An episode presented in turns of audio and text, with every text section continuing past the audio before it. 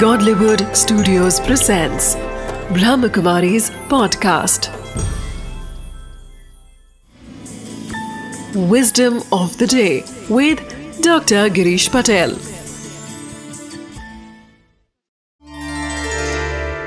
नमस्कार ओम शांति कहते हैं कि पुरुष मकान बनाता है और महिला उसे घर में कन्वर्ट कर देती है तो वास्तव में भाव क्या है? जो पुरुष है, वह कहेंगे कि भी लेफ़्ट ब्रेन का प्रतीक है। महिला, वह राइट ब्रेन का प्रतीक है कि भी जिसमें दिल है। पुरुष वह लॉजिक का प्रतीक है। महिला है, वह भावना का प्रतीक है।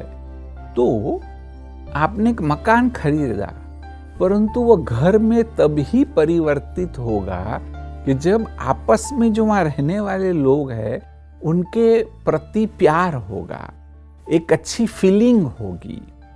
अगर आप मशीन के रूप में रहेंगे तो वह कभी भी घर में परिवर्तित नहीं होगा। तो बस इस बात को याद रखिए कि घर में अगर तीन या चार लोग रह रहे हैं तो हमें एक दूसरे के प्रति फीलिंग्स को लाना है। सबसे महत्वपूर्ण बात है रिस्पेक्ट करना है।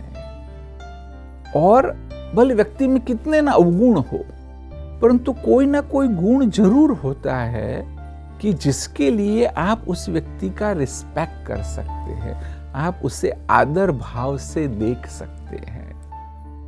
तो विस्डम ऑफ़ द डे है कि परिवार में जो लोग भी है, उनमें जो अच्छाइयाँ हैं उसमें जो गुण हैं उसके बारे में सोचते जाइए और उनमें एक आदर का भाव निर्माण करिए Wisdom of the day It is very easy to build a house, but that house becomes a home when the family members develop love, warmth, and respect for each and every individual member of the family.